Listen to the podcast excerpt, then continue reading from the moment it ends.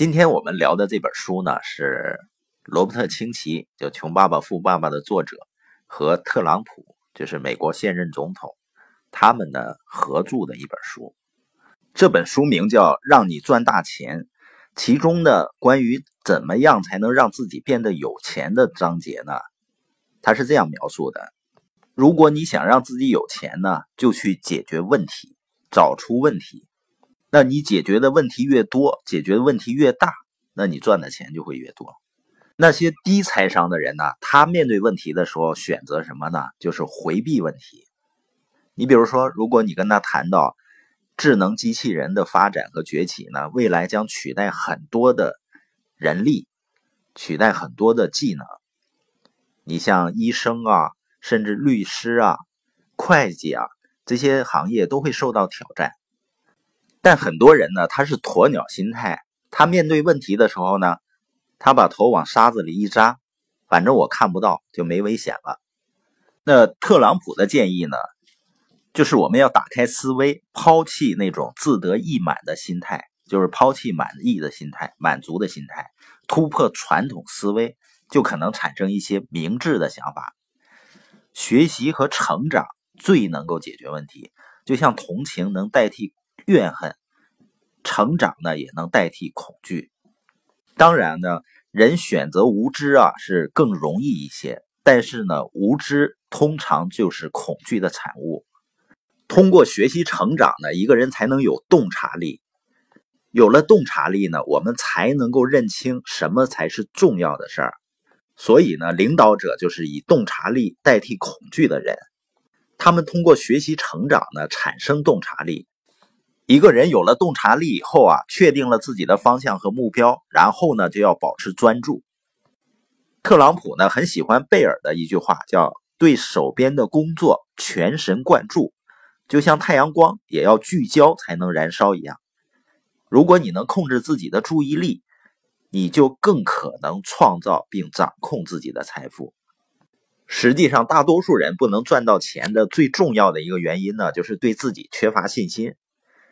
人们不是因为做不到而没有的信心，人们是因为没有信心才会做不到的。就是一遇到问题呢，一遇到困难就有畏难情绪。所以呢，对于问题用建设性的态度来看待是非常重要的，就是把问题当成挑战，把问题呢当成机遇，保持信心呢，不断的前进，恐惧呢就会消失，问题呢就能够解决。所以面对问题，只要能够用正面的态度来面对，就一定能够解决问题。因为特朗普啊曾经负债高达近一百亿美元，他看到一个要饭的呢，他都感觉那个要饭的比他富有一百亿，因为那个乞丐呢最起码没有负债了。但是呢，特朗普他能够以积极的态度来面对问题。川普大楼呢是一九八三年建成的，现在呢，成为纽约人最熟悉也是参观人数最多的景点。而当时要建这所大楼的时候啊，有非常多非常大的障碍要克服要解决。他首先呢要买下邦维泰勒百货和整栋大楼，周围所有人都认为他疯了，但是呢，特朗普没有放弃，他花三年的时间跟很多人交涉，却一点进展都没有。接着呢，他又买下了蒂法尼名品店的空中权，这样呢，他就能够建一座更高的大楼。那获得这些权利以后呢，他还需要买下一小块土地，因为美国都市计划法有规定，就是任何建筑物的后方呢，至少要有三十英尺远的开放空间。